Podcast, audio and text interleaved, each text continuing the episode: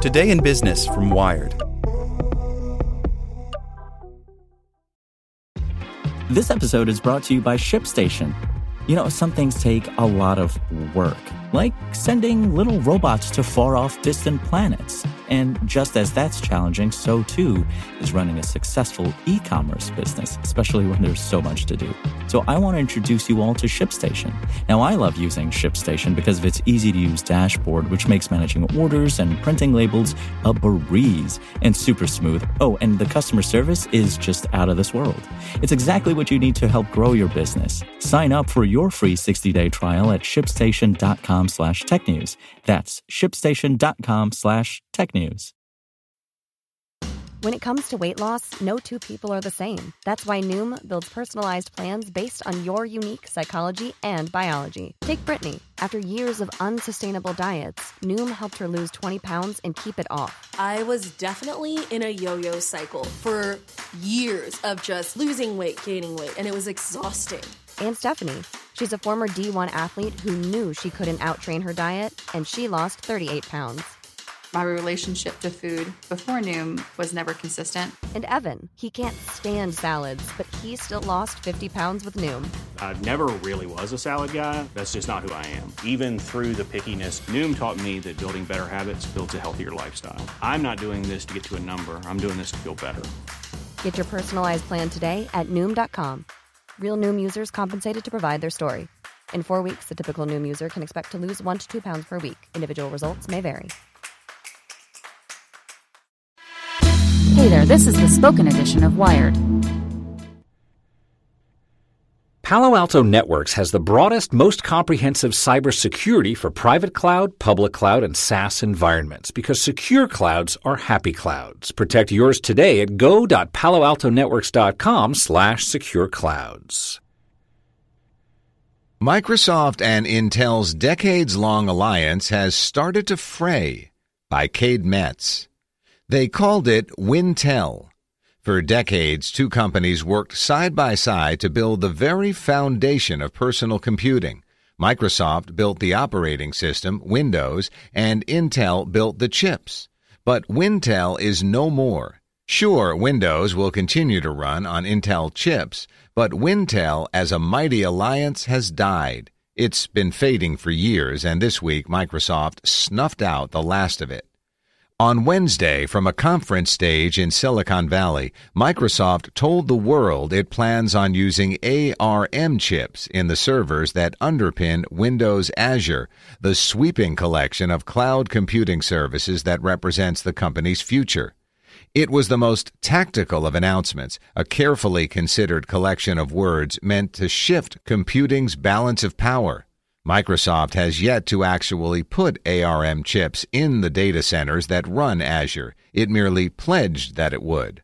All this is before we've actually seen a chip, says Patrick Moorhead, the president and principal analyst at Moore Insights and Strategy, a firm that closely follows the chip business. In other words, this announcement isn't about technology, at least not yet. It's little more than a push against Intel's marketing power.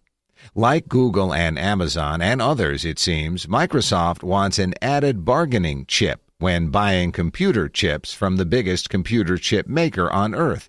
The question, will it get what it wants?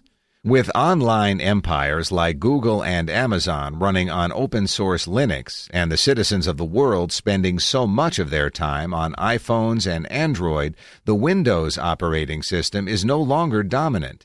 At the same time, Intel's influence has diminished. Most of those mobile devices use ARM chips from other companies. But in one market, Intel still rules. Google, Amazon, and most other online services still run on Intel chips. In fact, these chips drive 99% of the world's computer servers. But Google and Amazon don't quite like that reality. Now it's clear that Microsoft doesn't either. The problem isn't so much technology as economics. If you run a large online service, Intel pretty much offers the only option for decent server chips. No real market competition exists to keep prices down. At the same time, Google, Amazon, and Microsoft build their own servers and negotiate their own chip prices in the process. Their online empires are so big, spanning hundreds of thousands of machines across the globe, they create chip markets unto themselves. By publicly pledging to use servers equipped with ARM processors from Qualcomm and Cavium, Microsoft is apparently looking for leverage when negotiating chip prices with Intel. That sounds plausible to me, says Intel Vice President Jason Waxman. Consider this. In 2012, Intel Vice President Diane Bryant told Wired that Google bought more server chips from Intel than all but four other companies, and the other four actually sell servers. Google does not. It only builds servers for itself.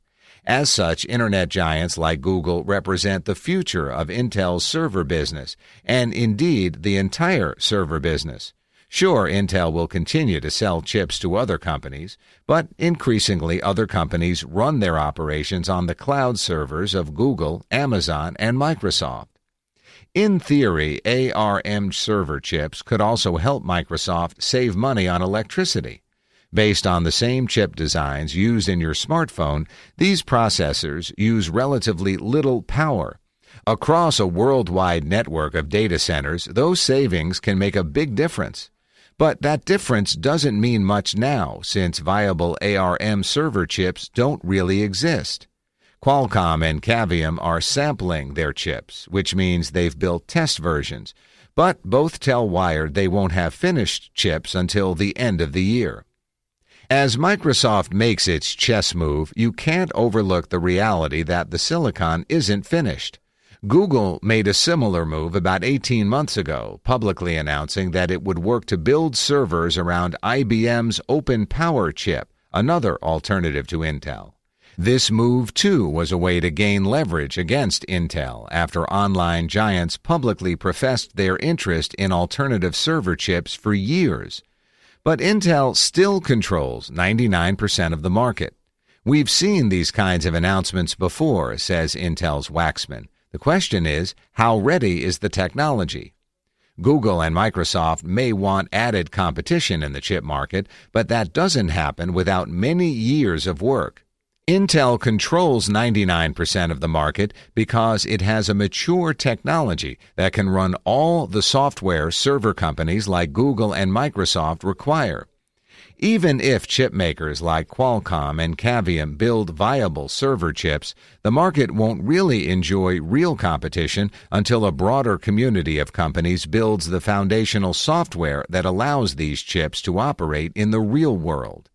For Microsoft, this poses a particular problem. Unlike the rest of the big players, which use Linux, Microsoft still runs Windows on its data centers. While other companies have long worked to get Linux running on ARM server chips, Microsoft's switch would represent the first effort with Windows.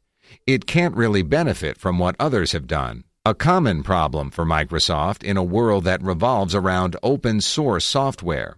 Yes, Microsoft Vice President Jason Zander tells Wired that the company is already years into this project, that it wouldn't be revealing the effort if it weren't on solid ground.